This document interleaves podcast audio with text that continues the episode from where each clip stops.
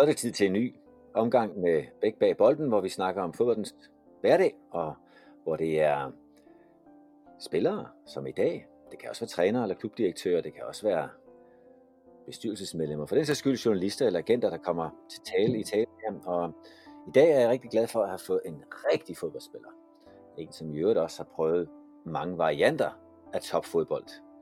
Nemlig dig, Kasper Fisker. Velkommen til. Mange, mange tak.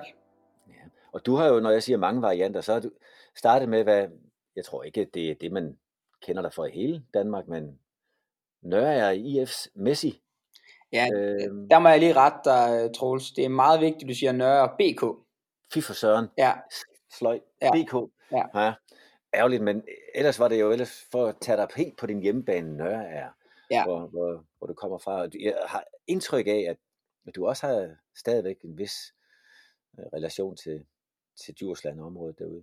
Ja, bestemt. Øh, hele, jeg er jo opvokset øh, i sådan en lille by med 300 indbyggere, og, og hele min familie, alle mine fire søskende, mor og far, fædre, bedsteforældre, you name it, alle øh, bor i den by. Øh, og jeg er faktisk den eneste, der ikke bor i, øh, i byen. Øhm, så, øh, så derfor har jeg selvfølgelig rigtig, rigtig meget med, med byen at gøre, og, og holder utrolig meget af den. Og det er ligesom mit, øh, mit hjem, selvom jeg ikke har boet der siden jeg var 18 år gammel, stort set. Øh, jamen så har jeg jo kommet rigtig, rigtig meget derude, øh, især da jeg, da jeg boede i Jylland. Så det er, det er en by og en klub, der, der ligger mig meget, meget nært. Ja, og, og når nu jeg øh, med den afstand, vi jo alle sammen skal have til hinanden i de her coronatider, prøver at følge lidt med i også din færden, så har jeg også kunne konstatere, at det var jo der, du tog hen og, og lavede lidt genoptræning her i den her periode, hvor du ikke kunne træne i Brøndby. Øh, så jeg i hvert fald billeder af, det var ikke i Skive eller på Bro eller Randers, hvor du også har, har drevet dit fodbold. Det var i Nørre. Ja, det, det var faktisk i Nørre. Vi valgte at tage 14 dage i, øh, i sommerhus øh, på, på Norddjursland, 5 km fra, fra Nørre. Øh, og det var blandt andet fordi, at vi havde regnet med, at vi skulle have en masse besøg, nu når vi, øh, nu når vi endelig havde, eller endelig, det kan man ikke sige for mit vedkommende, men, men nu når vi havde lidt fodboldfri, øhm, så kunne vi ligesom udnytte øh, tiden på det og se noget, noget familie og venner i Jylland, men, øhm, men det, det, det synes vi ikke rigtig lige tiden var til det, så øh, vi, vi valgte faktisk at isolere os i, i sommerhuset, øhm, og så, øh, og så genoptrænede jeg så på, på Nørre Stadion derop, øhm, som der altid gerne øh, låner mig, mig banen, så det var, det var dejligt at, at kunne få lov til det, og, øhm, og ja, en, en, en stor frihed at have den, at de bare stiller bolde og, og baner, kejler og, og hvad jeg ellers skal bruge til, til rådighed. Så øhm, også det der med, at jeg ved, at jeg bare sådan lige skal, skal sige, at, øh, at jeg lige gør det, så får man et ja. Det er, det er dejligt, man, man altid er, er velkommen tilbage.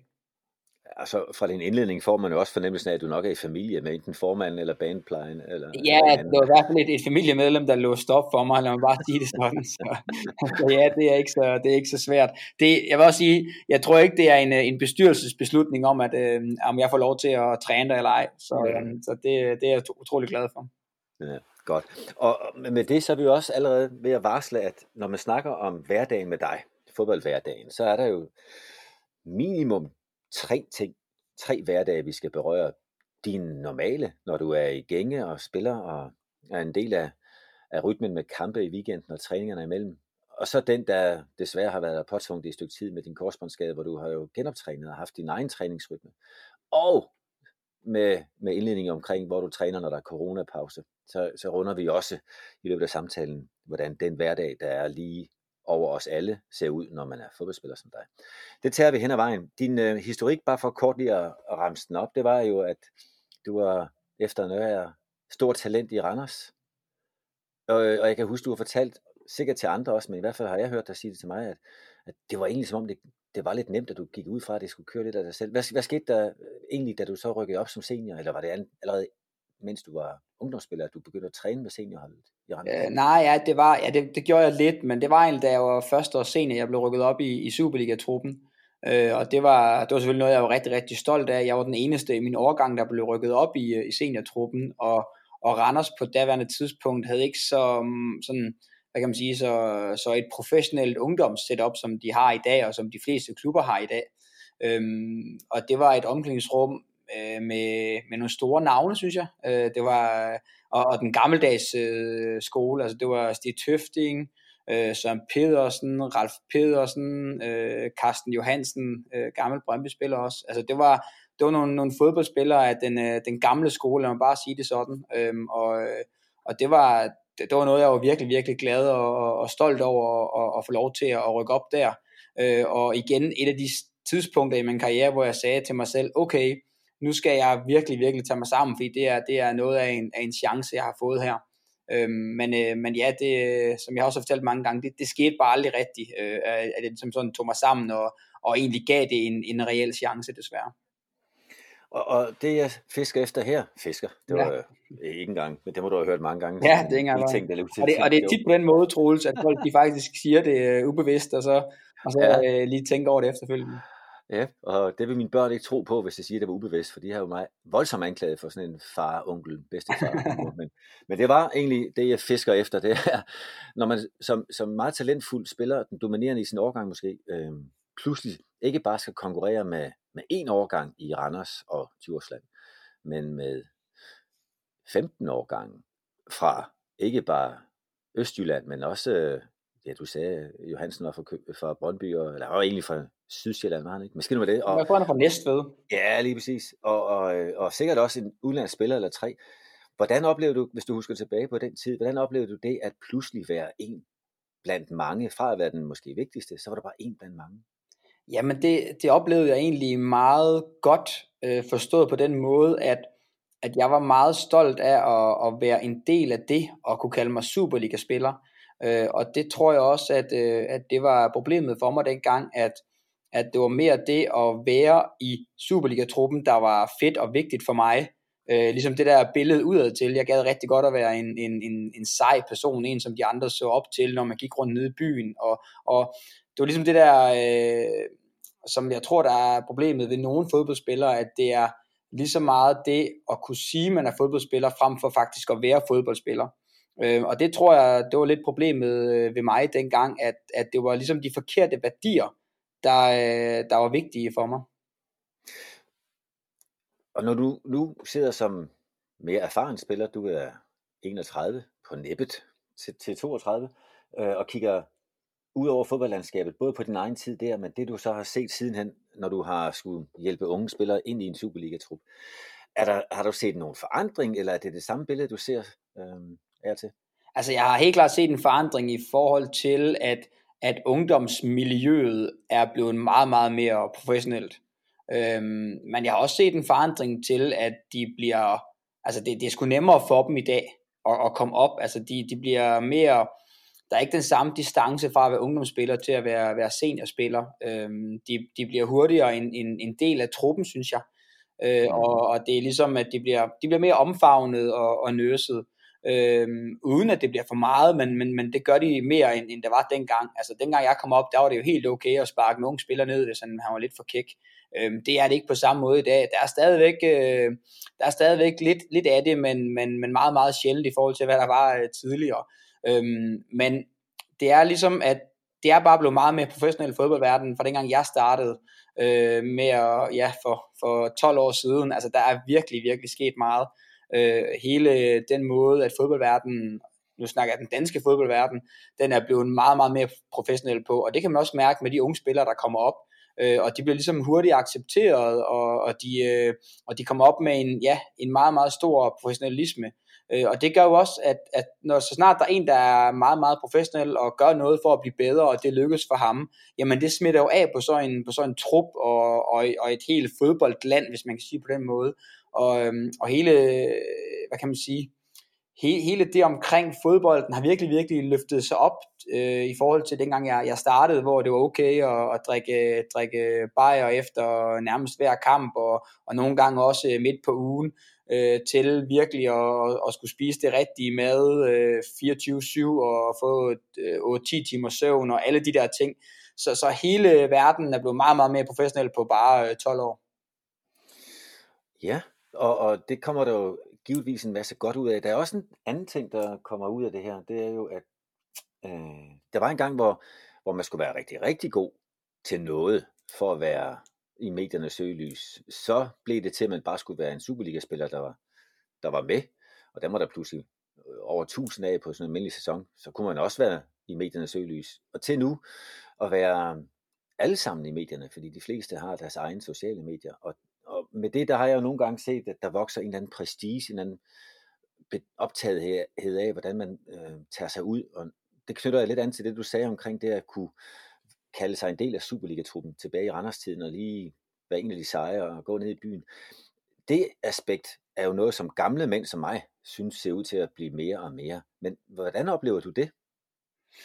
Jamen, jeg oplever egentlig, at de unge har lidt mere styr på deres værdier, end, end jeg havde i hvert fald. Øhm, det, det, det, det må jeg faktisk være, være ærlig at sige, at, at jeg synes, at de faktisk er blevet bedre til det. Øhm, det, det, det er i hvert fald mit, øh, mit, mit indtryk. Øh, altså, mm. at, at de, øh, de gør sgu noget ud, altså de, øh, de griber sgu hverdagen. Det, det er sådan meget det, som, som jeg vil sige, det der med at gribe hverdagen, øh, Øh, og, og, og, og ikke tage det for givet. Øh, der er stadigvæk nogen, som, som jeg synes, der desværre gør det, øh, men, men jeg synes, nu, nu er jeg måske også meget farvet af den trup, som vi lige har lige i øjeblikket, hvor jeg faktisk synes, at de unge virkelig, virkelig, øh, øh, altså de, de, de gør det sgu godt, og, og de, øh, de udvikler sig, og, og de knokler på. Øh, så derfor er jeg nok også lidt farvet over det, men, men jeg synes faktisk, at de, at de, de griber chancen, de gør deres ting, øh, så kan man altid, øh, altså man kan altid skrue procenter på, øh, og sige, hvorfor går det ikke mere af det og det og det, men, men jeg synes, at det er en, en positiv udvikling i forhold til, til de værdier, de kommer op med, øh, så de ikke bare er tilfredse med at, at være i en Superliga-trup og, og, og spille smarte, men at de faktisk også øh, vil have mere ud af deres karriere, end, end bare lige øh, to år i, i Brøndby Superliga-trup. Vores, øh, vores fælles ven, Alexander Sorniger, som jo i øvrigt som den allerførste spiller, han pegede på, han gerne vil have til klubben, pegede på dig. Han sagde jo om det brede billede, han havde i, måske i dansk fodbold, i hvert fald i Brøndby på det tidspunkt, at han synes, at der var for mange af de unge spillere, der var tilfredse med bare at være nået til, til ledet, og ligesom være nået frem til Superliga-truppen, i stedet for hele tiden at presse på for os at Europa land der. Øhm, men du siger, at det gælder ikke de spillere, I har med i truppen lige nu. Og, og det, det gør mig jo glad i mit fodboldhjerte, fordi når man kigger, og det ved, nu må du meget gerne afbryde mig og kommentere, når du, når du synes, der er noget, der giver mening for dig, men når jeg kigger hen over sådan en sammensætning af en Superliga-trup, så synes jeg jo faktisk, at det er mm, meget ofte øh, ikke kun de dominerende spillere, som er skal vi sige, trendsættende for stemningen i en trup. Det er jo også meget afgørende, hvilke unge spillere der er der, fordi der nemlig er det der drive af at skulle overhale. Hvis ikke der er nogen unge med det drive for at overhale, så kan det meget hurtigt blive sådan lidt sat i sådan en trup. Og, og øhm, nu kommer der så et spørgsmål ud af den her lange svada. Øhm, hvordan har du oplevet det at være en del af en trup, hvor der først ikke var ret mange unge, og nu er flere unge, der presser på? Jamen altså, det er jo lidt, lidt svært, fordi at jeg var jo ligesom med i, i den her periode, hvor vi, øh, hvor vi vandt og vandt og vandt, og så til sidst vandt vi, vi desværre ikke. Øhm, men, men, men det var jo en, det var lige præcis det der drive, som der var i, i, i truppen på, på daværende tidspunkt. Øh, virkelig, virkelig fantastisk, og det var jo egentlig også nogle, på en eller anden måde nogle, nogle unge spillere, der har været sammen i semi-unge spillere, ikke? Øhm, i forhold til, til, til Nørregård og til Rønno, Øhm, Simon Tibling var jo heller ikke så gammel. Øh, var der andre? Øh, Clement. Øhm, det, det var jo egentlig nogle spillere, som der, som der var ikke sådan rigtig unge, men alligevel sådan havde, havde, var på vej fremad. Øhm, og så var vi bare bundet sammen på, på altså, der, der, der skete bare en dynamik i, i, i den trup, selvom at den var egentlig var halvgammel, som der ikke rigtig kan forklare, så det tror jeg måske også, at du er lidt enig i. Øh, du, du kan selvfølgelig mm. sige, at du er en meget, meget dygtig sportsdirektør, der, der er sammensat. men, ja, men, men, men der skete noget, noget magisk i den trup, det, det synes jeg faktisk godt, man kan, man kan sige. Øhm, og så til året efter, hvor at, øh, at der egentlig ikke blev pillet, jo, der blev pillet ved det, men, men jo ikke sådan helt vildt meget til, øh, til, til, til, en, til en stor, stor forandring. Og så til nu, hvor de unge spillere kommer op med, med den her fantastiske energi, og, og, og det er virkelig, det er virkelig befriende, i hvert fald for mig, og, og det kan man også mærke på, på stemningen, at når vi, for eksempel den, den første kamp i Odense her i år, hvor, at, øh, hvor det virkelig var unge spillere, der var kommet med og, og vinde der, og, og hele den stemning omkring det, det her med, at, at, at det betød sgu noget for hele holdet, for hele klubben, at det var de her unge spillere. Øh, og det er den der øh, positive energi, øh, synergi i faktisk hele truppen, som der var på det tidspunkt, eller som der egentlig stadigvæk er der, men nu er der ligesom kommet pause i det. Men, men, men, men det er bare lidt anderledes, når, når det er de her unge spillere, der kommer op, og de gamle spillere, og ser lige pludselig på dem, og, og ja, så giver det den her positive øh, synergi hele vejen op gennem øh, truppen og klubben. Mm. Godt, det glæder mig lidt. Men du, du var selv en ung spiller, der ikke helt slap igennem i første omgang i 0 i Randers, øh, og skiftede til, til Skive, ja. hvor du jo fejrer øh, personlig succes, som jeg lige husker det. Måske fordi niveauet ja. var for lavt til dig. Ja. Øh, men jeg har også hørt dig fortælle, at det var sådan lidt blandet, lidt op og ned, og, og din måde at, at være fodboldspiller på, øh, var måske heller ikke den samme, som du er nu. Nej, nej, det var det ikke. Altså, jeg kom jo jeg kom jo til Skive, hvor jeg skulle være den helt store kanon. Det var jeg sikker på. Øhm, jeg fik jo ligesom fortalt i Randers, at jeg jo ikke var god nok.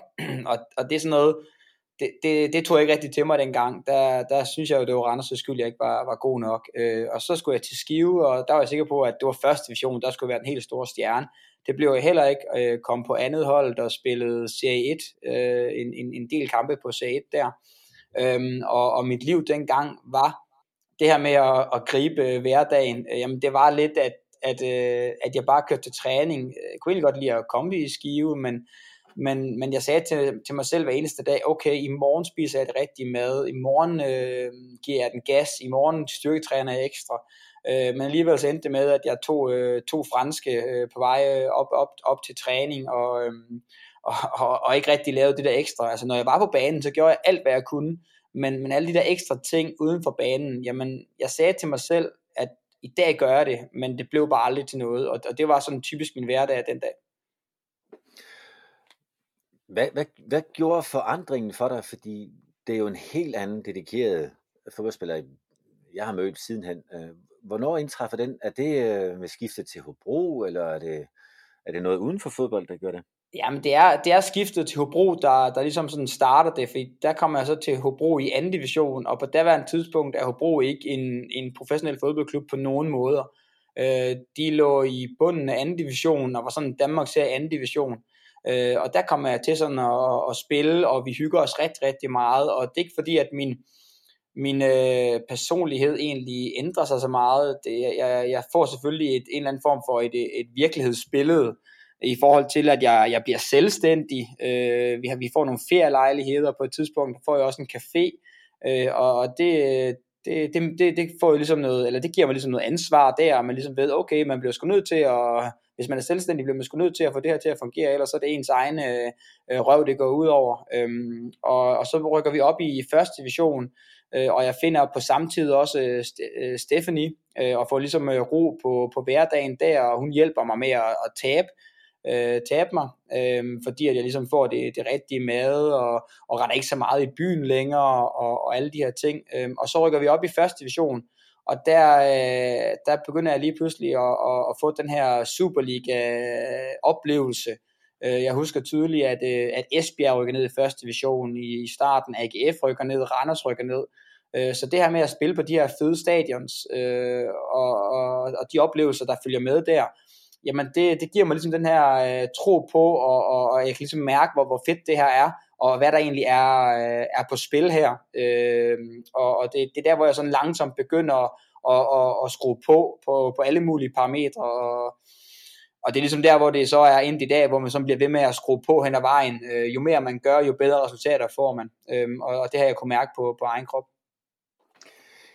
Og, og øh, og hvor er det dog tit, man oplever det her, ikke også? At hvis man bare havde vidst som ung, hvad man ved, når man bliver ældre, så, så havde man jo haft en, en måske mere lodret kurve, men, men øh, du er blevet ved med at lægge lidt på hen over årene. Øh, og, og da du så klarer dig stærkt i, i Hobro, og, og måske blandt andet på grund af, som du lige fortæller, også Stefanis, øh, som jeg lige skal skynde mig at sige, at din, at din I er gift, din kone. Ja, det er vi er gift, ja. ja. Og, øh, og så sker der et skifte mere, hvor du kommer tilbage til Randers. Hvordan er stemningen omkring det? Er det øh, sådan en revanche, eller er det bare ren tavle for dig? Nej, det, det, var lidt, øh, det var lidt revanche. Det var lidt, at øh, okay, nu, nu, nu skal jeg sgu tilbage og, og, og vise, at øh, altså man kan sige, at jeg er jo ungdomsspiller, og på den måde en, en, en Randers streng, øh, havde faktisk spillet i Hobro i syv år, så jeg var også blevet utrolig glad for, for, for klubben deroppe, og var ligesom med til hele den her rejse med at fra at blive altså være total amatør til at, mm, og, og sådan, at blive rimelig professionel, og, og da jeg forlader Hobro, ligger vi jo i nummer 1 i første division med, jeg tror vi har 17 point ned til nummer 2, øh, og så rykker vi så op et, et, et halvt år efter. Øh, men, øh, men det var virkelig øh, det var virkelig stort for mig at komme tilbage til, til Randers, og, og allerede der, jeg, jeg skriver faktisk kontrakt med Randers et halvt år før jeg skal skifte, det vil sige, at jeg skriver kontrakt øh, øh, sen sommeren, og så skal jeg først skifte til, til januar. Øhm, og, og der, øh, der siger jeg ligesom mit job op, jeg sælger den café, jeg har, og allerede derfra går jeg ligesom på, øh, på selv, en selvbetalt fuldtidskontrakt, øh, så jeg ligesom vender mig til, til træningsmængden, får styrketrænet, og så møder jeg ind i sindssyg form og, øh, og, og, og får kontrakt, og, og det er det er helt klart noget, som, som der var med til at sætte ekstra skub i min karriere, øh, fordi at det, det første år i Superligaen kommer jeg på, på øh, Superligans øh, forårshold, øh, og, og, og ligesom derfra tog det, tog det rigtig, rigtig far, øh, fart. Så, så meget af det, du har gjort, er ved egen kraft, hører jeg selvfølgelig med god indflydelse fra, fra andre, men, men, men det er en beslutning og en adfærdsændring, som gør, at du bliver ved med at stige i niveau. Er det, er det sådan, jeg hører det? Ja, ja, det, det er en, altså det er en adfærdsændring, øh, hvad hedder det, ændring, og, og det er, det er meget omkring, selvfølgelig var det rigtig dejligt at få ro på bagsmækken, og Steffen hjalp mig utrolig meget, og, og selvstændig, og jeg har et godt bagland og alt det her. Øh, men det var det der med, at, at jeg kunne se, okay, godt nok, hvis jeg lige taber to kilo nu, jamen så bliver jeg lidt bedre i, i slutningen af kampene. Øh, hvis jeg begynder at dyrke yoga hver dag, jamen så bliver jeg ikke så meget skadet. Så det var det der med, at det var faktisk meget, meget, selvfølgelig kommer det ikke lige dagen efter, men det var meget, meget øh, målbart for mig, at, at de ting, jeg gjorde, jamen det hjalp, og jeg fik mere og mere succes. Øh, og, det, og, og det, øh, det tog selvfølgelig også overhånd på et tidspunkt, hvor alt bare skulle times og tilrettelægges, og det kan man selvfølgelig ikke altid leve sit, sit liv efter. Øh, men, men, men det var virkelig med til at, at hjælpe mig til at komme tilbage på, øh, på, på det højeste niveau. Og når det tager overhånd, øh, har det så noget også at gøre med, at, at øh, jo mere man optimerer, jo flere detaljer man har fokus på, jo mere kan det jo egentlig gå galt. Altså, ja. jo mere kan der mangle, når man nu har sat sig for, at alting skal være perfekt. Ja, ja, lige, lige, lige præcis. Altså, det var jo, at, øh, at hvis man lige pludselig var på, på et hotel, og der ikke var præcis den slags råbrød, man var vant til at spise, jamen så begynder tankerne lige pludselig at, at, at, at være negative omkring det. Øh, men omvendt er tankerne også positive, når det så lykkedes. Så det er med at finde den der mellemvej. Altså jeg tror jo på, at, øh, at, jeg, at jeg præcis får det samme at spise inden kamp og træning.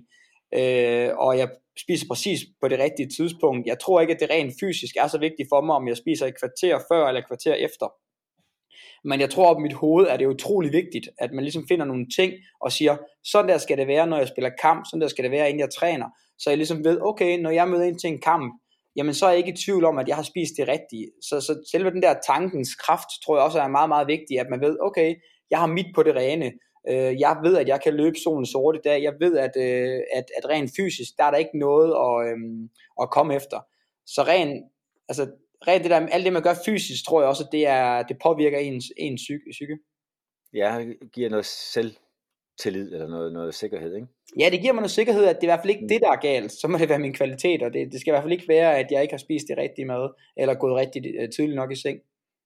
Og når, når, når du så har klaret det ved egen kraft, øh, så, så bliver det næste spørgsmål herfra jo, specielt når jeg nu interesserer mig meget for den fodbold hverdag, der ligger i, i klubberne, og det setup, man, man laver omkring øh, fodboldspillerne, for at de kan være i stand til at yde bedst muligt. Når, når du, du har klaret det her selv, er der så øh, stadigvæk nogen i, i den stab omkring et fodboldhold, og der er jo efterhånden rigtig mange i sådan en, som betyder mere for, nu skal du ikke lave en hitliste, men, men som, betyder, som har stor betydning for, hvordan du øh, klarer dit fodbold. Forstår du øhm, spørgsmålet? Det bliver Ja, altså, det, ja det, altså jeg synes faktisk, at altså man kan sige, for mig er, øh, er træneren egentlig ikke så vigtig. Altså jeg har egentlig øh, altid godt kunne lide mine, mine trænere. Øh, uanset om jeg har været på hold eller ikke har været på hold, så synes jeg, at jeg, efter jeg ligesom har lavet en, en, en adfærdsændring, egentlig haft meget godt indsigt, at hvis jeg ikke har været på hold, jamen så er det sgu fordi, jeg ikke har været god nok, og så må jeg bare gøre det, gøre det lidt bedre.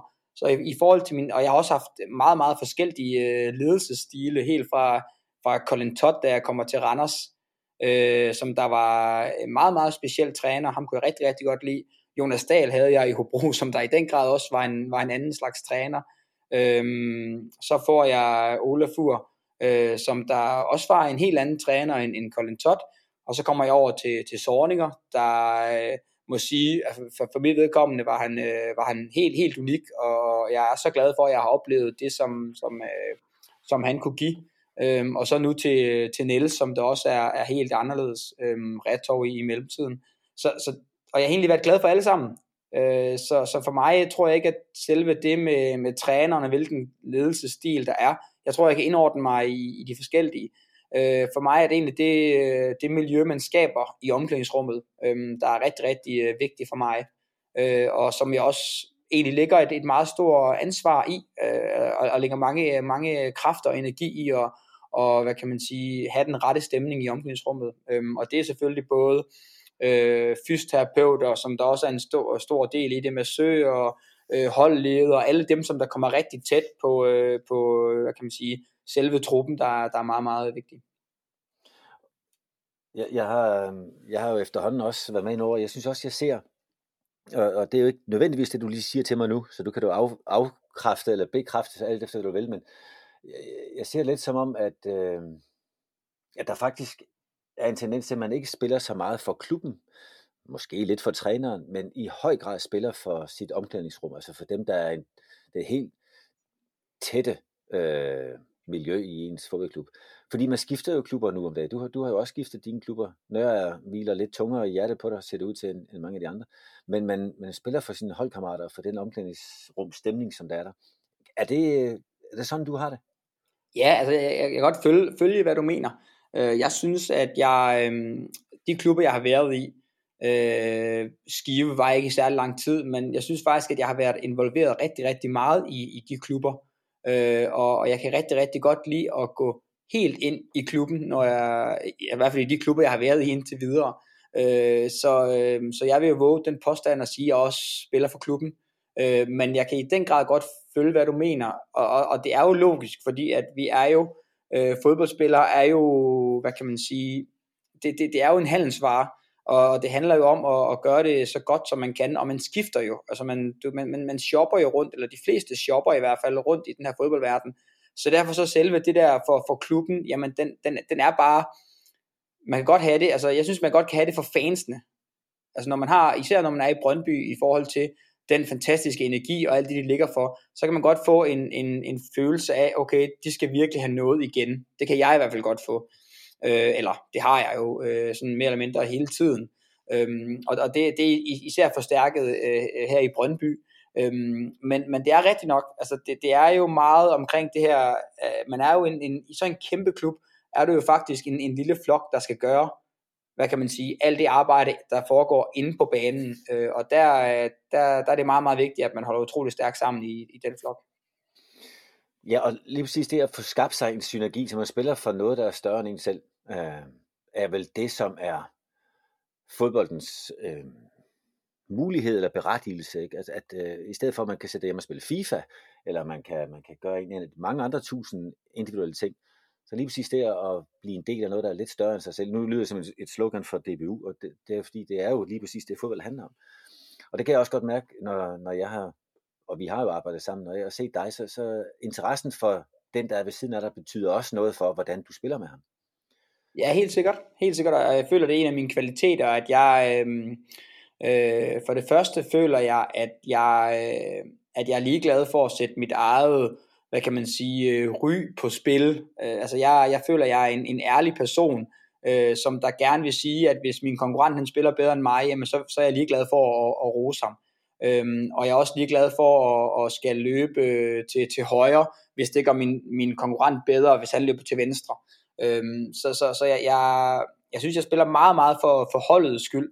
Øh, det, det synes jeg faktisk, at, at, at jeg gør. Øhm, og så selvfølgelig også det her i omgangsrummet, at, at, at folk de har det godt. Øh, der er jeg også sådan lidt øh, todelt. Altså jeg, jeg er ikke sådan en, som der nøser om folk, men jeg synes, jeg er en, som der tager ansvar.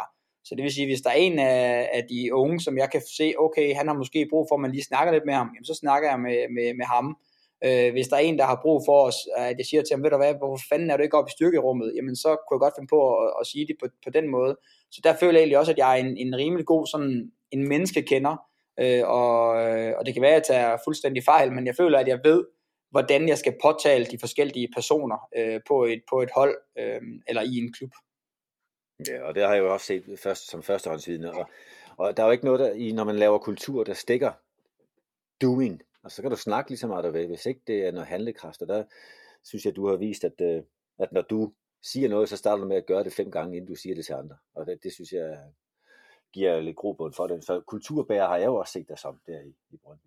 Jeg skal lige spørge øh, nu, hvor, hvor vi har fat i, i Brøndby. Altså, der må have været, og det har du sat ord på også over for andre, der må have været noget af et øh, ah, kulturschok, og øh, stort skifte for dig, at komme fra den alt andet lige trygge, vante øh, østjyske hverdag til, til Danmarks mest eksponerede arbejdsplads. Hvordan oplevede du det skifte? Jamen, det oplevede jeg som, som helt fantastisk. Øhm, og, og det er jo også, altså det, det er virkelig en, en fantastisk oplevelse at, at, at, at spille i Brøndby, og, og jeg tror kun, man kan snakke om det, hvis man har prøvet det, øh, eller i hvert fald, jeg tror kun, man kan forstå det, hvis, hvis man har prøvet det. Øhm, og, øh, og selvfølgelig især det første år, jamen, altså hele det der, og, og der bliver snakket meget om det, og, og, og det kan være, at folk de tror, det er lidt noget, noget, noget romantisk plader, men, men hele den der energi, det er at spille på Brøndby Stadion, øh, og især på udebanen også det her med, at rejse øh, altså og fylde de der udebane afsnit, men man føler sig jo som, som at nu kommer vi og indtager øh, den her by, og, og, og så skal vi have tre point øh, med hjem, koste hvad, hvad det vil. Øhm, og, og, så, øh, og så befinder jeg mig jo godt i, øh, i, i, i centrum. Altså jeg, jeg kan godt lide at være i centrum. Jeg kan godt lide, at der bliver, der bliver, øh, altså der bliver stillet spørgsmål, øh, at man under pres, alle de her ting. Det, det synes jeg selv, jeg befinder mig rigtig, rigtig øh, godt i, og, og derfor synes jeg jo, at, at det var ikke svært for mig at, at, at, sige, øhm, at sige ja til Brøndby, lad mig bare sige det sådan. Og hele den forandring øh, har jo også haft andre ansigter med sig. Øh, din hverdag øh, er vel alt andet lige blevet anderledes. Jeg ved ikke, at nogle gange taler man jo om, at i provinsen, der er man jo en stor fisk i en mindre sø, og alle de holder øje med en, og i København kan man få lov til at ånde og gå lidt i fred. Har du oplevet det på samme måde? Ja, det, det, det, det, det, har, det har jeg. Øhm, jeg, jeg er i hvert fald, altså jeg, jeg kan da godt mærke nu, at, øh, at jeg er ved at være et, øh, et kendt ansigt. Øhm, og det er jo, øh, det er jo lidt sjovt, fordi det er jo ikke fordi, at jeg har, øh, har præsteret så fantastisk øh, de sidste øh, halvandet år på fodboldbanen, men, men i og med, at, øh, at vi er det, øh, den familie, vi er, og Stephanie, det hun laver på sociale medier, det jeg selv laver på sociale medier, jamen så er der efterhånden mange, som der følger med øhm, og, og, og ved, hvem vi er. Øh, og det kan, vi, det kan vi godt mærke, øh, det er der ingen tvivl om. Øh, vi, øh, vi, vi, øh, vi bliver genkendt en, en, en del rundt omkring i det danske land. Øhm, og, øh, og, og der vil jeg bare sige, at, øh, at det er faktisk bare hyggeligt. Øh, jeg har ikke noget imod det. Øh, det er, der er, folk er, er 99% af til, tilfældene er folk øh, søde, og så er der måske lige en enkelt procent, øh, hvor det godt kan blive lidt ubehageligt en gang imellem. Øhm, men, men det er, det er virkelig, virkelig, øh, det, det, det, det, er, det er positive henvendelser, vi, vi mest får. Ja, øh, du, øh, det er jo ikke en, øh, hvad skal vi sige, popularity contest, hvor det gælder om, men jeg har lagt mærke til, at, at du er både meget aktiv og meget fuldt, for eksempel på Instagram, hvor jeg er, helt nybegynder, øh, hvis nok tæt på 27.000 følgere, og Stephanie endnu mere, og nok også godt båret af hendes meget populære podcast, Anden til Venstre, som jo blandt andet også handler lidt om at være din kone, eller at være blandt folk, der, der dyrker det, som du gør fodbold på højt niveau. Men, øh, men øh, hele det aspekt at skulle være genkendt på gaden, og du snakkede om det i starten i Randers, så var det også vigtigt for dig at være en af de seje, der, der også kunne blive genkendt på gaden. Har oplevelsen af værdien af det, har den ændret sig fra du var 18 til nu, som næsten 32 år? Ja, det, det, den ændrer sig rigtig, rigtig meget. Øh, nu synes jeg, at at det jeg bliver rigtig, rigtig glad for øh, at, at blive genkendt, jamen det er jo, at hvis man bliver genkendt på sine værdier, øh, og, og det gør jeg heldigvis rigtig, rigtig meget. Øh, altså du, hvis jeg bliver stoppet, jamen så, øh, så er det virkelig, virkelig tit med, at øh, hold kæft, var du bare øh, fantastisk, og, og var det bare fedt, du kæmper røven ud af bukserne, man kan virkelig se, at du gør, hvad du gør, øh, eller øh, den anden del, øh, ej, var det bare fedt, du er en, en fantastisk far, øh, den måde, du gør det på, er, er fedt, øh, så på en eller anden måde, så synes jeg, at det er, altså, at jeg bliver genkendt på mine værdier, øh, og ikke bare det, at jeg er fodboldspiller. Øhm, og det er egentlig det, som der sådan betyder, betyder meget for mig. øhm, at, at, at det ligesom er det. Øhm, så, så, det øh, så derfor synes jeg egentlig, at det er en, en, en altså der, der er en, en væsentlig ændring i, i, i det, øh, i forhold til dengang jeg var 18 år gammel, hvor det bare egentlig kun handlede om, at man skulle være at man skulle være sejere end de andre, og, og, og ens øh, holdkammerater, dengang man var, øh, man var ungdomsspiller, de skulle sådan lige tænke, okay, han blev virkelig god, og alle de her ting. Øh, hvorimod, at nu handler det meget for mig om, altså egentlig at have succes, men fordi at jeg selv skal have det godt, og, og ikke for at andre skal synes, at, øh, at, øh, at jeg er sejere end dem. Og, og hele det indblik, du giver omverdenen i den måde, du er Kasper på, og du er far på, og, og nogle gange kok på, øh, den hvad, hvad er det, det giver dig i, øh, i din hverdag? Jamen, det, det er egentlig lidt et, øh, altså, jeg, jeg, giver, jeg giver jo et indblik, øhm, mm. og, øh, og, og det giver også, altså det, det giver også, det, det er sådan lidt, selvfølgelig giver det også mig noget øh, at, at, at dele og at gøre de her, de her ting. Øh, man kan sige, for min kones vedkommende er det jo hendes job, Altså det, det er jo det, som, som hun lever af, det er, og hun er primært øh, podcaster, men hun lever jo af, af sociale medier øhm, og, og laver samarbejder på, på Instagram. Øhm, så, så derfor kommer det egentlig meget naturligt øh, øh, og, og, altså som en del af, af vores liv. Øhm, og, og jeg vil egentlig gerne give et indblik omkring, jamen, hvordan er det egentlig at være fodboldspiller? Fordi at folk ser det jo egentlig ikke ret meget, og det kan godt være lidt en, en lukket verden. Øhm, så for eksempel, at øh, jeg, jeg kan tydeligt huske, at, øh, at dagen efter pokalfinalen, øhm, der, øh, der står jeg op, øh, fordi jeg ikke kunne sove, fordi jeg var helt euforisk. Øh, men der står jeg op til et hjem, der sejler, og jeg kan huske, at jeg, min yngste søn, øh, Baldur, eller min søn Baldur, han står op klokken måske halv, halv seks om morgenen, og der, der ligger ligesom en story op, hvor han øh, kysser min medalje der klokken halv seks om morgenen. Det synes jeg bare, det er et, et, et fedt billede at sende ud, at okay, det kan også ske, at jeg lige har løftet en pokal dagen inden, men, øhm, men dagen efter er jeg far, og mit hjem, det er rodet, fordi at øh, alle har været til pokalfinal, og, og, og, og altså, så man sådan ligesom siger, okay, altså, hvordan er det egentlig at være fodboldspiller, øh, øh, hvad kan man sige, når man ikke er fodboldspiller? Mm. Ja, og på sin vis kan man jo sige, at det er det samme, vi sidder og laver lige nu, hvor, hvor formålet med den her podcast er at dele indblik i, hvordan hverdagen er, altså mellem kampene, som jo allerede er beskrevet så rigeligt, og det, det er præcis den samme fortælling, du har om, om din Instagram. Øhm, og det giver vel også, altså, det giver vel også nogle muligheder, som, øh, som fodboldspillet forstærker, altså de to ting til sammen. Øh, stor eksponering fra, fra fodboldverdenen, og, og dernæst måske, hvad ved jeg, endnu større fra de sociale medier. Hvad, hvad, hvad giver det dig af, af muligheder i nuet og i, i fremtiden? Jamen altså, det, der giver jo de muligheder, at man egentlig kan komme ud med nogle, nogle ret stærke budskaber og, øhm, og, og, og gøre det, man har lyst til. Øhm, altså for eksempel i den her coronatid har jeg egentlig været meget aktiv omkring øh, og, og hjælpe til med, at, øh, nu er det bare et eksempel, men hjælpe til med, at, at folk de faktisk bliver hjemme. Øh, og så kan man jo øh, synes, at det er noget, noget, noget pjat, at, at jeg skal hjælpe til med det.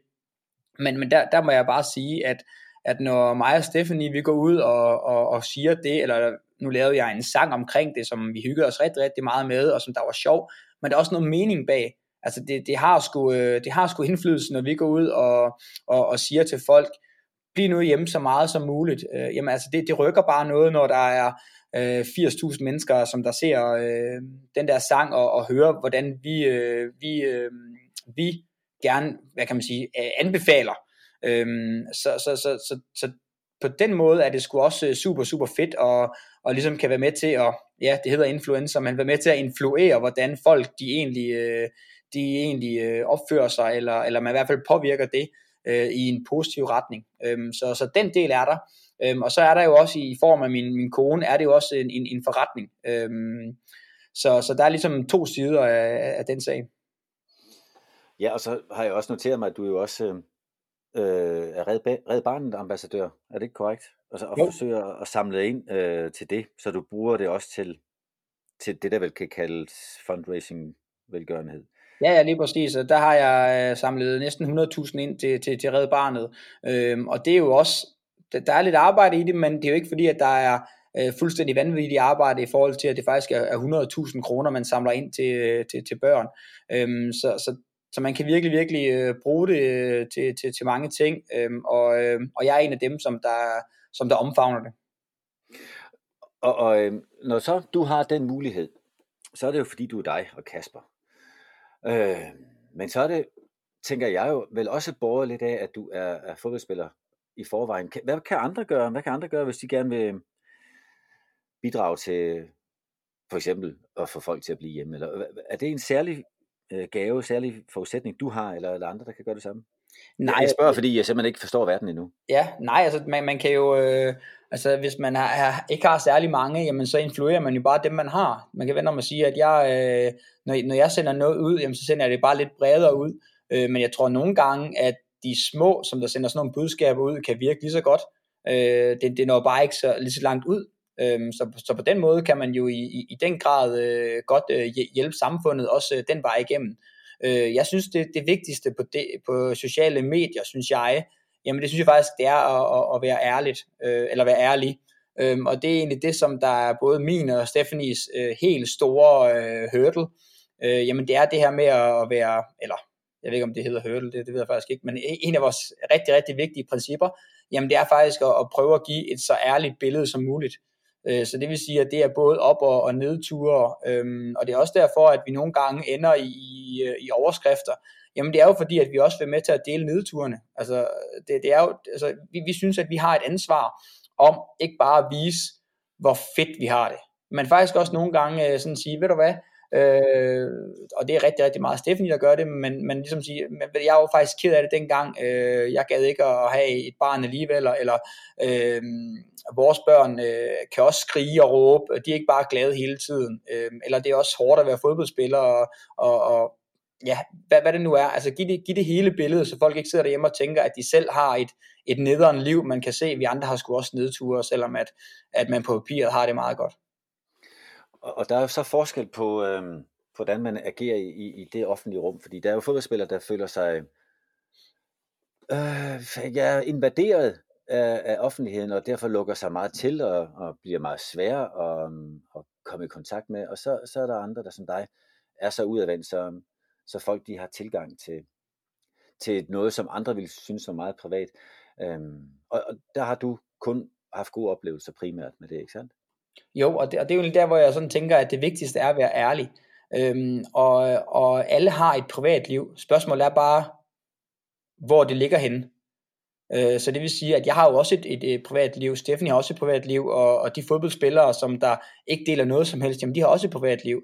Så det er, altså det er vigtigt for mig at sige, at, at jeg får jo en del ros for, for det at gøre. Jeg får også lidt kritik en gang imellem, fordi folk synes, at, øh, at det, er, det er plat. Men, men det vigtigste er jo, at, at den fodboldspiller eller den person, øh, jamen de deler eller gør eller agerer, som de, de, der nu føles bedst for, for, for vedkommende. Og der kan man, der kan man så sige, det, det er også med til at bringe fokus tilbage, nu bare for at holde den på fodboldbanen, øh, til klubberne. Og jeg, jeg er også bekendt med, at jeg selv sætter i de sammenhæng, hvor, hvor klubbernes kommunikationsafdelinger kraftigt opfordrer spillerne til at, øh, at kommunikere og give lidt mere af sig selv, som det jo hedder. Øh, har du oplevet en forskel på at være en del af Brøndbys kommunikation frem for de øvrige klubber, du har bevæget dig i? Øh, nej, det, det har jeg faktisk ikke. Jeg synes bare, altså måske faktisk tværtimod, øh, Brøndby er ikke, øh, altså det er så en, en, en, en stor klub, og, og de bliver eksponeret rigtig, rigtig meget. Øhm, så det er nærmest sådan, at, at, at de skal nok klare sig i forhold til eksponering. Så der vil jeg jo nærmest sige, at øh, jo mindre klub, jo, jo gladere er de jo på en eller anden måde for, øh, hvad kan man sige, for overskrifter. Øh, hvor øh, i Brøndby er man måske en gang imellem sådan tænker, okay, der er næsten lidt for mange overskrifter. så, øh, så, så der, øh, men, men, men Brøndby har selvfølgelig klart den største kommunikationsafdeling, øh, og, øh, og sikkert også det, det største budget i kommunikationsafdelingen af de klubber, jeg har været i. Øh, så derfor er det selvfølgelig øh, meget, meget mere professionelt og et helt andet setup, end der har været i de andre klubber. Alright. Øhm, I løbet af sådan en træningsuge, en normal uge, hvor der er kamp i weekenden, og man bygger op og kommer sig igen efter kampen. Øh, hvordan, hvordan ser din hverdag ud der? Og, og mens du nævner det, så, så kunne jeg godt tænke mig, at du også lige byder ind med, hvem i, i den stab, der omgiver fodboldtruppen, har så øh, særlig relevans på de dage, hvis du tager den fra mandag. Ja, Jamen altså man kan vende, altså mandag er jo dagen efter kamp, Øh, så der, hvis vi har spillet hjemme, øh, jamen der møder vi typisk ind til, til morgenmad øh, klokken 8, nej 9.30, øh, og, så, øh, og så træner vi klokken 11. Øhm, og det vil sige, at dem, der har spillet kampe, jamen de træner en halv time til en time, meget stille og roligt, øh, ind at få, få behandling, øh, og hvis øh, der ikke er reserveholdskamp, så, øh, så alle er der, jamen så har vi typisk et, øh, et, et, et møde også, øh, og det er jo ligesom træneren, der, der, der står for det møde, og, og ellers så er det rigtig, rigtig meget øh, fysiske træner og øh, vores øh, fysioterapeuter og massører, der ligesom har mandagen, kan man sige øhm, fordi at det er meget en, en, en, øh, en rest i dag.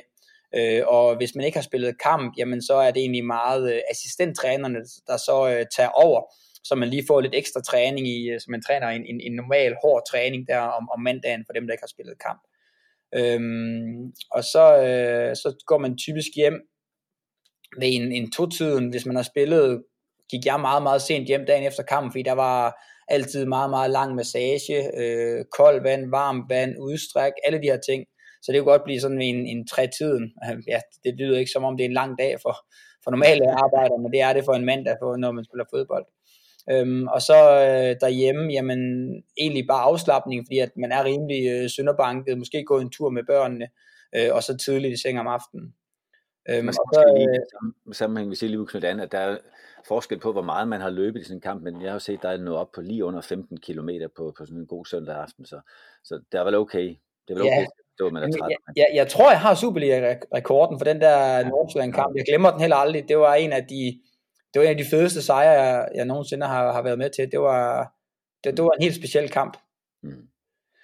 Øhm, ja. men, men ja, men så tirsdag har vi jo fri, øhm, og, øhm, og hvis jeg har spillet, jamen så kunne jeg som regel godt finde på at møde ind om tirsdagen og gå i koldt vand, varmt vand, øhm, og så måske få lidt, øh, få lidt massage. Øhm, vi kunne altid, eller her i Brøndby kan vi altid øh, få, få massage, når vi har lyst til næsten. Øhm, og så øh, onsdag har vi øh, typisk to træninger, så der møder vi ind til morgenmad og træner igen. Øh, og har, der, det er nok mødefri, som regel er det mødefri onsdag. Øhm, og så imellem træningerne afslappning, så træner vi klokken halv tre eller halv fire, og så kommer man sent hjem om aftenen onsdag. Øhm, og så når man lige at kysse børnene godnat, og så skal de næsten til at i seng.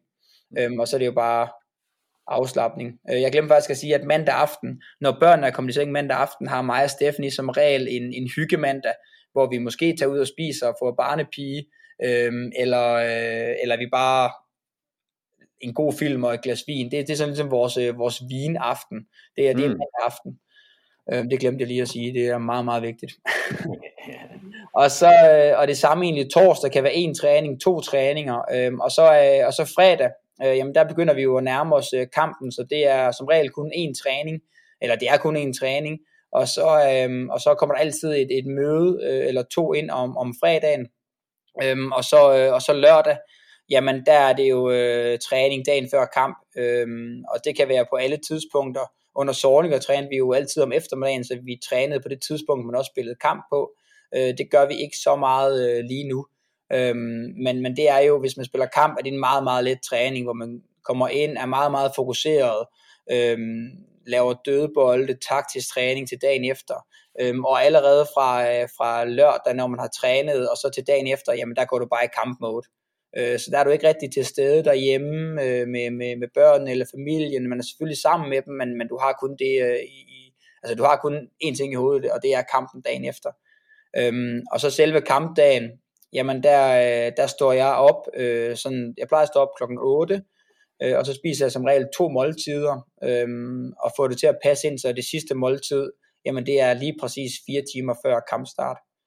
Øh, og så øh, kører jeg tit til Brøndby cirka tre timer før kampen, fordi at jeg godt kan lide at komme i god tid, og så øh, går jeg i bad ude på stadion og slapper af, fordi jeg gider ikke, jeg har prøvet en gang at komme for sent til en kamp, på grund af et trafikuheld på, øh, ved, ved, ved Fields, øh, og det, øh, det var simpelthen det mest stressende. Vi vandt heldigvis den kamp, Øh, kan du huske den, Troels? Nej. Ja, det kan jeg. Jeg kan godt huske, du kom for sent. Jeg kan faktisk ja, ikke huske, hvilken kamp det var. Men jeg det var en huske... pokal, pokal semifinale mod, Nord, eller mod Midtjylland, hvor vi vinder 3-1, tror jeg. Ja, jeg, øhm, jeg, var virkelig, virkelig, usikker. jeg var virkelig glad for, at vi vandt den kamp, fordi ellers ja. så havde jeg blevet slagtet af sårninger, tror jeg. Men, men, men den situation gider jeg ikke at sætte mig selv i, så jeg kører rigtig, rigtig øh, tidligt på stadion og går i bad derude, øh, og sidder og ser lidt fjernsyn herude i sådan nogle recovery bukser, i stedet for at gøre det derhjemme. Så er jeg ligesom fri for den der stressdel. Øhm, og så er det kampen, tre point, måske en enkelt øl, hvis man er heldig, og så op og spise, og så starter det hele forfra. Ja. I løbet af sådan en uge, der er jo mange kontaktpunkter med, med kommunikationsfolk, eller med, med de trænere, der nu er ansvarlige for opgaverne. Også hvad med analytikerne? Der sidder folk og forbereder øh, klip til, til hver enkelt spiller. Hvor meget bruger du det? Jamen det, det bruger jeg egentlig øh, rigtig, rigtig meget. Øh, egentlig mest i forhold til, til dødebolde. Øh, der, der, der bruger jeg det en del. Øh, jeg bruger ikke sådan noget med omkring øh, min direkte modstander og sådan noget. Det, det, det gør jeg ikke, men omkring dødebolde bruger jeg det en del. Øh, kigger måske nogle gange på, på målmanden. Nu, øh, da jeg spillede sammen med, med, med Mukhtar, så er det jo ligesom ham, der tog frisparkene mest. Øh, men, øh, men man kunne godt på sådan, okay, hvordan reagerer målmanden øh, i, øh, i frisparksituationer? Øh, hvor højt står øh, hvad kan man sige, modstanderens bagkæde, når jeg skal lave et, et indlæg fra siden, altså på en, på en dødbold. Øh, sådan nogle ting, det, det, det, det brugte jeg rigtig, rigtig meget. Øh, og ellers så så vi jo mange videoer, hvor der er klippet ud af, af hvad kan man sige, øh, af, af modstander, den kommende modstander. Øh, og der, øh, der er det et helt andet niveau øh, herover i Brøndby, end der har været i, i de andre, øh, altså meget, meget professionelt øh, setup omkring øh, analysearbejdet. Øhm, dengang vi havde øh, Colin Todd i Randers, jeg har aldrig, han har aldrig nogensinde vist et klip, eller aldrig nogensinde lavet et powerpoint. Øh, det var bare ren snak, når han, øh, når han snakkede. Øhm, så der er meget, meget stor forskel på, hvilken træner man, man har. Det tror jeg så også, det er meget usædvanligt. Øhm, men, øhm, men, men herover der, øh, der, der, der bliver gjort rigtig, rigtig meget ud af det, og, og der er jo også øh, en del ansatte bare til, til den del. Det er sandt. Det er sandt, og øhm, det er jo alt sammen, hvad du fortæller om hele øh, ugeforløbet og brugen af de her eksperter, alt sammen for, at du skal føle dig maksimalt forberedt til den præstation, du skal ud og lave, øh, lave ud på banen. Og så, så er der kampen, og så begynder det hele forfra. Nu er der jo i dit tilfælde desværre gået et stykke tid siden, du spillede kamp sidst. Du har haft en, en ret stor skade, en korsbåndsskade, og, øhm, og har været i forskellige niveauer af genoptræning. Kan du ikke på kort lige tage os med igennem, hvordan, hvordan forandres ens hverdag, når man, øh, når man træner sit eget program og ikke med holdet? Jamen altså rent, øh, rent øh, objektivt set, jamen så øh, er det at være skadet fodboldspiller jo det fedeste job i verden. Øh, fordi at du, øh, du møder ind klokken øh, klokken 9.30 eller 8.30, og så er du i styrkecenter i to timer, og så er du faktisk fri. Så alt det der med at, øhm, og, og sådan hele tiden de der tanker og gøre ting ekstra, og det kan du ikke rigtig lave, fordi så meget må du ikke lave, fordi så belaster man det alt for meget. Øh, alt det der pres i weekenden, hvor du ikke er til stede derhjemme, øh, nederlagene øh, er ikke på samme måde. Øh, så, så, så, så på en eller anden måde, så er det jo bare at, at, at være i styrkecenter to timer om dagen, og så se en kamp i weekenden øhm, og så stadigvæk få, øh, få sin løn. Øhm, men, men rent, når man så er der i virkeligheden, jamen så er det bare øh, noget helt andet. Altså du savner det ekstremt meget, og, og rent, rent psykisk kan det være sindssygt hårdt at bruge to timer i, i styrkecentret øh, hver eneste dag, eller tre timer, eller hvor lang tid man nu skal. Øhm, det, det, det, det, det føles fuldstændig uoverskueligt nogle gange, fordi at man bare så gerne vil ud og, og, og, og spille på, på, på banen. Øhm, og så kommer der jo til det punkt, hvor man så begynder at træne lidt med, og, og fra det tidspunkt, jamen der, er det, der, der begynder man så, man kan mærke, hvor meget man egentlig har savnet det, og hvor meget man glæder sig. Og det er jo der, hvor jeg, hvor jeg har været i et stykke tid nu, men har så fået en, en operation eller to hen ad vejen, som så har gjort, at jeg har fået et lille setback, men, men, men lige nu er jeg der, hvor jeg bare sådan virkelig, virkelig glæder mig til at komme i gang med at spille igen.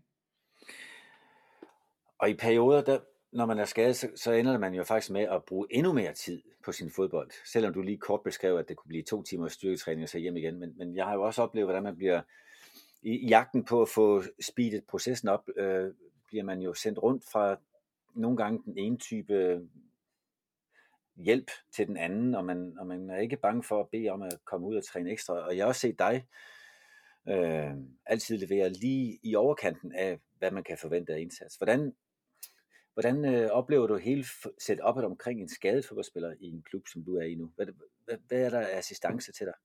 Jamen altså, der er jo det, man skal bruge. Øh, der, er en, øh, der er primært en fysioterapeut, der ligesom øh, bliver sat op på, på en. Nu har vi jo tre i, i vores, øh, eller to fysioterapeuter og en, en, en, en massør, og så engang man kommer der en, en, en tredje fysioterapeut. Øhm, og, og en, af, en af dem, jamen de bliver sådan ligesom sat op på mig, det er ligesom dem, der sådan ligesom er, er ansvarlig for, for mit forløb, kan man sige, i forhold til det. Og så laver man, øh, vi lavede typisk en, en ugeplan, hvor vi øh, hele tiden hver eneste uge lavede en, en, en ny plan, øhm, og så lavede vi selvfølgelig en, en, hvad kan man sige, en, en, en hele forløbsplan omkring, jamen, hvornår satser vi på, at du, du kan være, øh, nu kan du begynde at løbe, nu kan du begynde at, at komme på banen, øhm, nu kan du begynde at træne helt med, som så ligesom har noget at, at, at, at, at se frem til. Øhm, og ellers så, øh, for mit vedkommende handler det faktisk meget om at, at, at holde igen, øh, fordi at du ikke skal lave for meget. Øhm, men ellers så til sidst, så bliver der sådan noget med, at man, at, at man skal nok finde på noget at lave som, som skadet fodboldspiller, fordi at, at så kan også ske, at du ikke må, må løbe eller lige styrketræne mere nu, jamen så må du altid lige strække benet ud, eller ja, øh, hvad man ellers kan, kan lave, så kan du lave lidt, lidt planke, eller du kan, du kan altid finde på noget at lave, øhm, og især det der med at, at lave sådan nogle øh, stationære øvelser med mit knæ, som der skal forbedre det, det, øh, det, var, det var noget, jeg virkelig, virkelig brugte lang tid på, det her med at strække og bukke benet, øhm, så øh, fordi at, at det kan man ikke øh, efter en, en, en korsbåndsskade. Øh, korsbåndsskade. Så, øhm, så det var noget, jeg brugte rigtig, rigtig lang tid, og egentlig, det startede jo faktisk allerede øh, dagen efter øh, den, den, den, den store operation. Ja, for at sikre bevægelighed i ledet. Ja. ja. Øhm, og, og så, så er der jo også en tendens til, at man øh, som skadespiller bliver brugt ekstraordinært meget til nogle af de repræsentative opgaver, en fodboldklub også har, altså hvad enten det er med over for fans eller, eller sponsorer og partner. Øh, og har det også været tilfældet i din skadesperiode? Ja, det, det har det jo. Altså især på, på kampdagene, jamen der er man jo tit rundt og lige at snakke med nogle sponsorer op i nogle lounge og noget. Mm. Øhm, så, så, så ja, det, det har det, og det er egentlig noget, jeg, sådan, jeg, jeg gør med, med glæde, forstået på den måde, at, at jeg synes ikke, at jeg som skadet fodboldspiller kan, kan brokke mig over det, når at, øh, altså det vigtigste er trods alt, at dem, øh, som der skal spille kampen, at de har fuld fokus øh, og på at, så, at jeg så lige skal gå rundt og snakke, eller jeg skal ud i, i, i Storsøndag og skrive autografer, jamen det, det synes jeg egentlig, det er, det, er, det er super fint og meget logisk, at jeg ligesom bliver brugt på den måde, så dem, der er i kampene, de, øh, de har mest, øh, eller dem, der spiller kampen i weekenden, de har mest fokus på, på det. Og så, så lige det sidste spørgsmål for mig i forbindelse med det med at være skadespiller. Øh, du har tidligere nævnt, at du udover at gribe hverdagen også øh, tillægger det en betydning, at du tager noget ansvar for, hvordan kulturen er i omklædningsrummet, og det at være en tilknytning til noget, der er større end en selv. Nu, nu øh, har jeg jo også oplevet, at man nogle gange fra den ene dag til den anden, når man bliver skadet, pludselig føler sig uden for truppen, for man snakker ikke om den takling til træningen, eller man er ikke helt inde i detaljer omkring øh, kampens øh, betydning, når man har vundet, eller for den sags skyld tabt. Øh, Øhm, hvordan har du oplevet det at være skadet i forhold til truppen? Jamen, jeg har egentlig, jeg har egentlig oplevet det, øh, at jeg stadigvæk har, har en, en, en stor del, øh, en stor, et stort ansvar i, i, i truppen. Øh, det er selvfølgelig aldrig det samme, men, men jeg har alligevel en, en rimelig stor rolle og, og tager også min, min plads i omklædningsrummet, og jeg er jo en person, som der snakker rigtig, rigtig meget. Så på den måde, så, så, så gør jeg stadigvæk det, men, men det bliver aldrig det samme. Øh, især det der med, når de tager på øh, på, på tur til, til Jylland dagen før på hotel, du, så er det jo bare sådan to dage, og, og den største oplevelse, man går glip af, i, i og med, at det er kampen, man går glip af. Øh, så på den måde, så er det jo et, et kæmpe, kæmpe afsavn, øh, og, og noget, man, man sådan virkelig, virkelig længes efter, og nogle gange er kampdagene øh, nærmest det, det hårdeste, fordi at, at der bliver man virkelig mindet om, at man ikke, øh, man ikke spiller, og man ikke er en, en del af holdet på samme måde. Øhm, så de der, de der søndage, de kan godt nogle gange være, være hårde. Øhm, og jeg er da også i, i desperation øh, taget til OB for at se en, en, en, en udekamp, øh, været i Aalborg for at se en udekamp, fordi man, man savner så meget, og man gerne vil være en del, og man vil gerne være tæt på, på det her hold, som man, øh, som man kender så godt, og som man, man gerne vil, vil spille for. Mm. Og så skal vi lige runde, øh, så skal vi lige runde, hvordan hverdagen er øh, i disse uger, hvor coronaen dikterer meget øh, af, hvad vi kan gøre. Hvordan er det at være fodboldspiller i, i de her uger? Jamen, jeg synes egentlig, at det er næsten som at holde, at holde sommerferie. Øh, nu har jeg altid lavet rigtig, rigtig meget i mine ferier. Øh, så, øh, så lige nu, jamen der kan jeg jo øh, egentlig gøre, hvad jeg vil. Jeg har cirka halvanden time til to timers træning om dagen. øhm, og resten af tiden kan jeg jo være sammen med mine børn og, og, og, og, min, og min kone. Øhm, så det er egentlig, øh, det er egentlig øh, meget smertefrit for at være helt ærlig, øh, og det synes jeg man skal sige. Øh, nogle gange skammer jeg, mig, øh, skammer jeg mig lidt over det, og det har vi også snakket om også med, med min kone øh, Stephanie, fordi hun har et job, som hun kan tage med sig, hvorhen det skulle være. Så vi skammer os lidt over egentlig og sådan at sige, at vi har det godt, fordi vi ved, at der er så mange, som der har det så svært. Men, men det også er, er vigtigt at være ærlig. Og for os øh, har det ikke været, øh, har det ikke været øh, en, en, en barsk oplevelse at gå i isolation og, og bare øh, være, der, være derhjemme. Øhm, og det ved jeg, det har været for mange. Så på den måde er det lidt, øh, lidt, lidt svært at sige, men, men, men for at være ærlig, så har det været, så har det været en, en, en meget, meget smertefuld, øh, eller smertefri øh, oplevelse øh, at, at være fodboldspiller i, under en coronatid. Det, det er ikke os, der har det værste, lad mig bare sige det sådan. Har det nogen betydning, tror du, har det nogen betydning, at du ikke øh, kommer fra en rytme med kamp, kamp, kamp, kamp, til pludselig ikke længere have den der præstations, øh, præstationskigget om søndagen? Og ja, så... ja det, det, det, det, det tror jeg, det har. Jeg tror, at det der med, at når man ikke har den der... Øh, som du selv siger, præstationskick om, om søndagen, jamen den har jeg jo savnet i, i, i lang, lang tid. Så om, om det lige er en, øh, altså nu savner jeg jo bare at, at, at træne og genoptræne og være en del af holdet. Øh, så, så på den måde, jamen der er, det, øh, der, der er det selvfølgelig nemmere for mig, end det er for, for de andre. Øh, det eneste, jeg har i hovedet, det er jo, øh, det, det, det, er jo, det er jo sådan meget egoistisk og måske et, et småproblem, men det er jo, at, at den dag, jeg får øh, comeback på Brøndby Stadion, at det bliver uden tilskuere. Øh, det, øh, det, det, det, øh, det, er noget, som jeg synes, der er, altså det, det er noget, jeg virkelig kan blive, blive ked af, øh, men det er jo trods alt små problemer. Ja, og det understreger igen, at fodbold er verdens vigtigste biting. Ja, lige præcis. Selvfølgelig er der andre ting, der er langt væsentlige, og når folk kan, kan dø af det her, så, så det er jo ikke et problem, at vi skal spille uden tilskuer. Men isoleret set, når nu vi kun snakker om fodbold, så, så har det jo sin relevans, fordi det betyder noget for andre, end lige os, der, der løber rundt og er involveret, og, og tilskuer er bare fodboldets salt. I nogle klubber mere end andre. Kasper, jeg, jeg, jeg takker dig for din indsigt og for at dele den med os. Jeg synes, det har været en kæmpe fornøjelse at have en, der både mener noget, ved noget og kan fortælle det noget, du ved med i, i programmet. Det har været en kæmpe fornøjelse. Jeg håber, der jeg ønsker dig alt det bedste, både på den korte bane med fortsat godt helbred her, og så en hurtig uh, heling af de knæ, og så vil vi gerne med eller uden tilskuer snart se dig på, på banerne igen. Tak for Mange det. tak, det var en fornøjelse. Og tak til alle jer, der har lyttet med derude og interesserer sig for emnet omkring fodboldens hverdag. Det er lige præcis hverdagen, der afgør, hvordan festdagene, kampdagene kan blive. Og derfor vil vi fortsætte med at interessere os tirsdag efter tirsdag for emnet. I mellemtiden kan du jo vælge at melde dig til øh, og lytte mere. Du kan trykke på knappen under, hvor du har downloadet denne podcast. Og så ønsker jeg alle sammen et godt helbred i disse svære tider.